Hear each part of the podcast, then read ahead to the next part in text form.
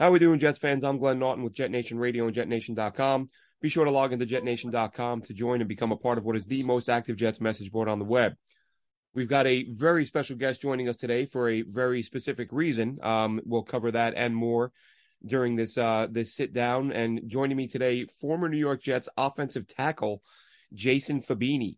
Uh, Fabini, of course, drafted by Bill Parcells and the Jets back in nineteen ninety-eight and had a, a nice sustained run of success with the team from ninety-eight to two thousand five. And uh, Jason, how are you doing today? Hey, I'm doing well. How about you, Glenn? Uh, I'm doing good. You know, feeling good about this this Jets team stringing together a couple of wins early in the season because it's it's been a while. Um, you know, keeping it all perspective, they've you know they they have uh they, they caught a little bit of a break last week it, with the with the Bridgewater situation, but even with that being said, they still they still put forty points on the board. So uh, still, I was going to say a, they pour, they poured it on without a doubt. Yeah, exactly, and that, that's what you're looking for. And you know, I, I, I'm not going to lie. I said during that game, you know, you felt like they should have. At least I felt like they should have run away with it earlier. And I, it was one. It was one of those games where you get nervous and you think, you, you know, you're better than this team, but you're letting them hang around, and that's when bad things happen. But the Jets got it together and ran away with it. Yeah, you know, it was a. I, I watched some of the game. Uh, I live in Indiana now, but I watched some of the. I watched some of the game, and, and it was good. The offense looked great. Uh, Zach Wilson, he did a great job. He's, you know. I was kind of interested to see how he was going to play just coming back and having so much time off, but he's done well since he's been back. Yeah, he has. He's, you know, he's protected the ball, which is such a big part of it. You know, you, you're looking for that next step where, where you see more big throws and, and things like that, but I think they're working him in slowly. Uh, we saw him clean up the short stuff last week, which is when was an issue last year. And then again, last week, or the, his first start, he missed a couple of them, but he was accurate on the swings and screens. They were pretty conservative offensively. And of course, we saw what Breece Hall did while while running behind an offensive line that featured Alijah Vera-Tucker, the second-year man out of U S C, who played right tackle, not just for the first time as a pro, but for his first time ever. And this, of course, as you know, on the heels of Tucker Vera-Tucker playing left tackle the week before, Uh, something he did do in college, but this season, even though the Jets said he had been working his way up to it, um, I don't know how many fans um, caught the part where Robert Saleh said he didn't actually take any reps in practice. Um, I think he just worked on his footwork and his sets and things like that after practice. So really no live reps at left tackle, plays a fantastic game, moves over to right tackle where he's never played in his life and plays an even better game. And this after starting the season at right guard, having played left last year. So, Jason, really, when I was sitting down and thinking about how, you know, who could I reach out to to discuss Alijah Vera-Tucker, to me, you were the obvious choice because for those, you know, who remember your career with the Jets, you, of course, after being drafted out of Cincinnati, um, you started your first season from, from day one at right tackle for a couple seasons under Bill Parcells. Then you move over to the left side, and you played a, a, a long chunk there for the rest of your time with the Jets. And then later in your career with the Redskins, you did play some guard. So while you may not yeah, have been hopping from spot to spot, week to week, um, I was I was curious. You know what what is what is your opinion in terms of what Alijah Vera-Tucker is doing right now? And I, I've heard some other former offensive linemen try to put into words how difficult it is to make that switch from one side of the line to the other. Um, w- what analogy could you give? What what in terms of how difficult you found it? Was it uh was it did it take longer than you expected, or what, what's your take on, on these swapping positions the way Vera-Tucker has? Well, well, I think what's impressive about it is doing it, you know, uh, week to week. You know, I think sometimes you have some guys might have an off season. You know, you're going from right tackle to left tackle, and you have you know an off season to work on it. But but to actually do it week to week to week is pretty impressive, and it's uh you know it, it it's difficult because you're used to doing something. You have the memory motion or you're on the right side to getting in the right-handed stance and, you know, kick, kick, you know, when you're pass protecting, kick sliding with one foot. So it is definitely, it's difficult and it, it's pretty impressive what this young man has done. Without a doubt.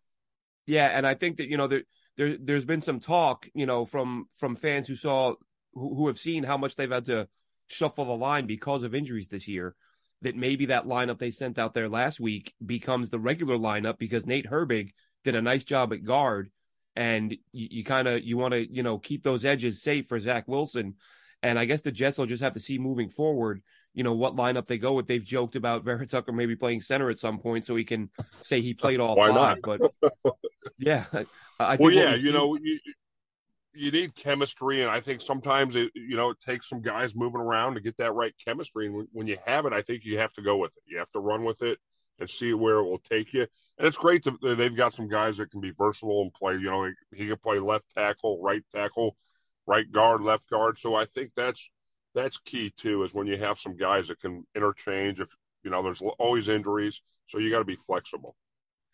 Yeah, I think that the, the first thing that comes to mind when you say that, thinking of your time with the team, was um, the the year they the, the Jets made that sort of last minute training camp addition and picked up Pete Kendall, who had played some center, played yeah. a couple of guard spots, and he came in for you guys. And right, I mean, from game one, you know, you guys, Curtis Martin came out and I I forget ran for like one fifty, one sixty with you, Kevin Mawai, Pete Kendall, like that was a really yeah. good line. And adding Kendall during camp turned out to be a, a real boon for that team. Um, and that, I mean, that was one of Curtis Martin's best seasons. It was fantastic. Um, yeah, you know, Pete Pete was a good player. I, me and him played together in uh, D C with the uh, Redskins, if I can still call him that. But, uh, yeah, he, Pete was a great player. He was smart. He, he uh, played a long time, was good at it.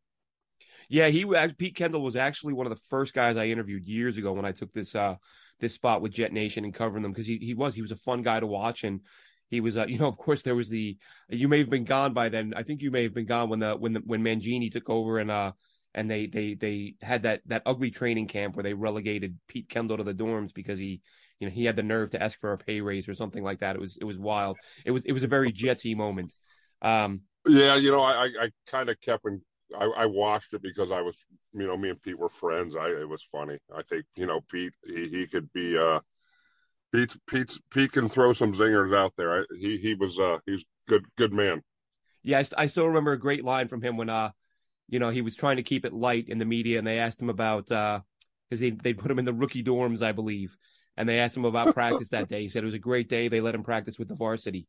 Um, um, oh, that's I love it. Yeah, I just I always remember that line. I just uh, he he really had that that great sense of humor.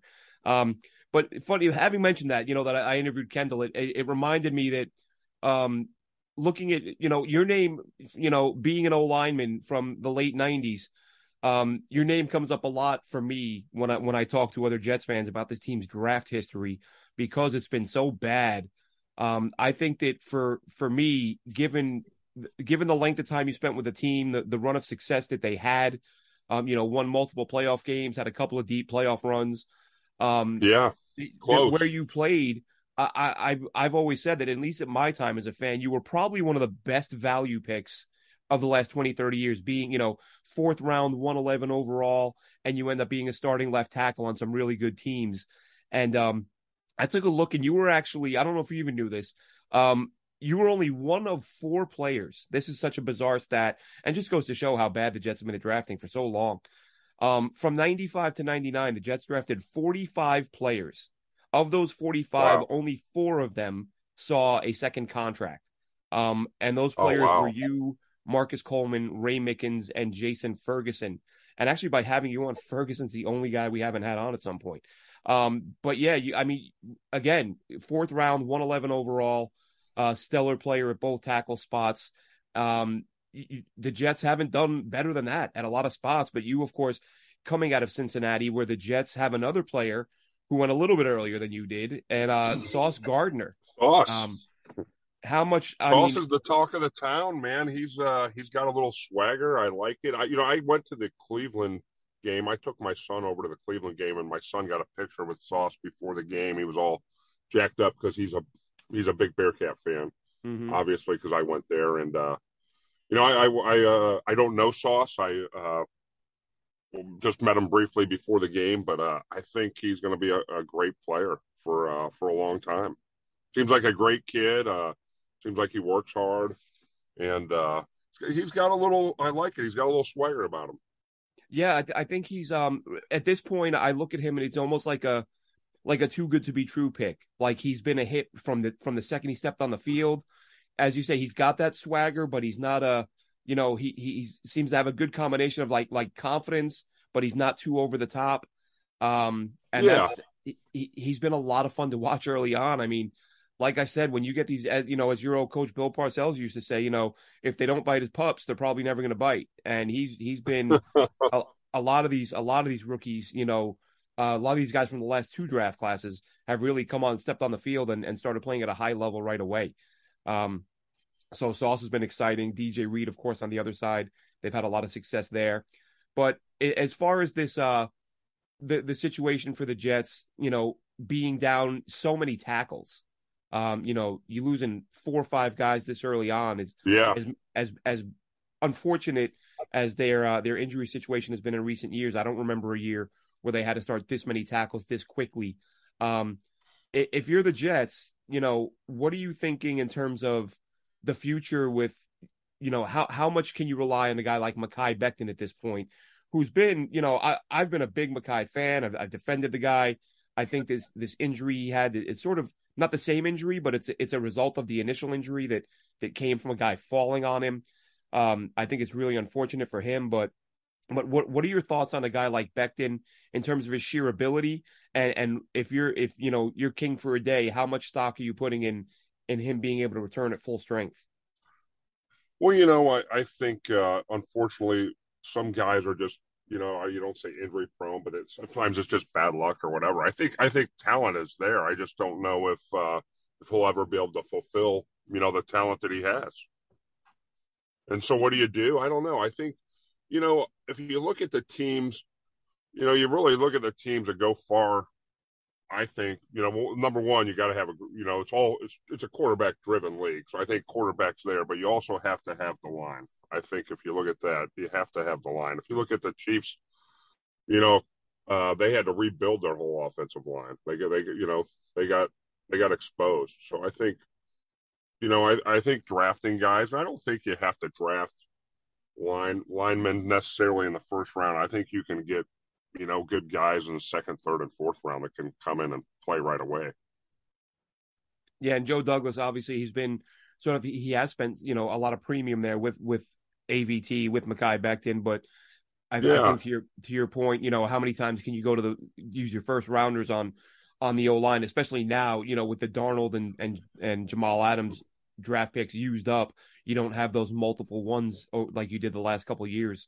So I think it's something that has to be addressed. I think it could, you know, anything's possible. It could be earlier in the draft, but, um, but yeah, I, I think that with Becton, you can, you, you can hope and cross your fingers and all that, but I don't think you can go into the season expecting him to, uh, to, to do a whole lot. And, you know, the George Fant injury complicates things because there's another guy now in terms of, do you re-sign him? But, um, but before you go, Jason, just, just quick, uh, what, what's your, your overview, you know, uh, for this team, big picture wise, like the direction they're heading, the way the young guys are coming along, um, you know, w- w- what are your, your general thoughts? If someone who hadn't been keeping up with the league said to you, Jason, you know, w- what's going on with the Jets right now overall, what would, what would your thoughts be?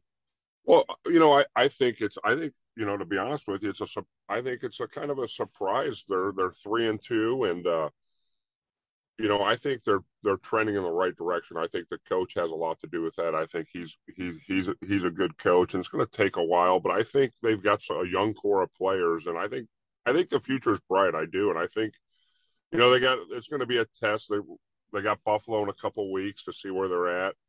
But uh, I I really do like the team. I think they're young. They're uh, they got a little swagger. I think they're getting a little swagger back, and I think uh, I think it's going to be a good year. I really do.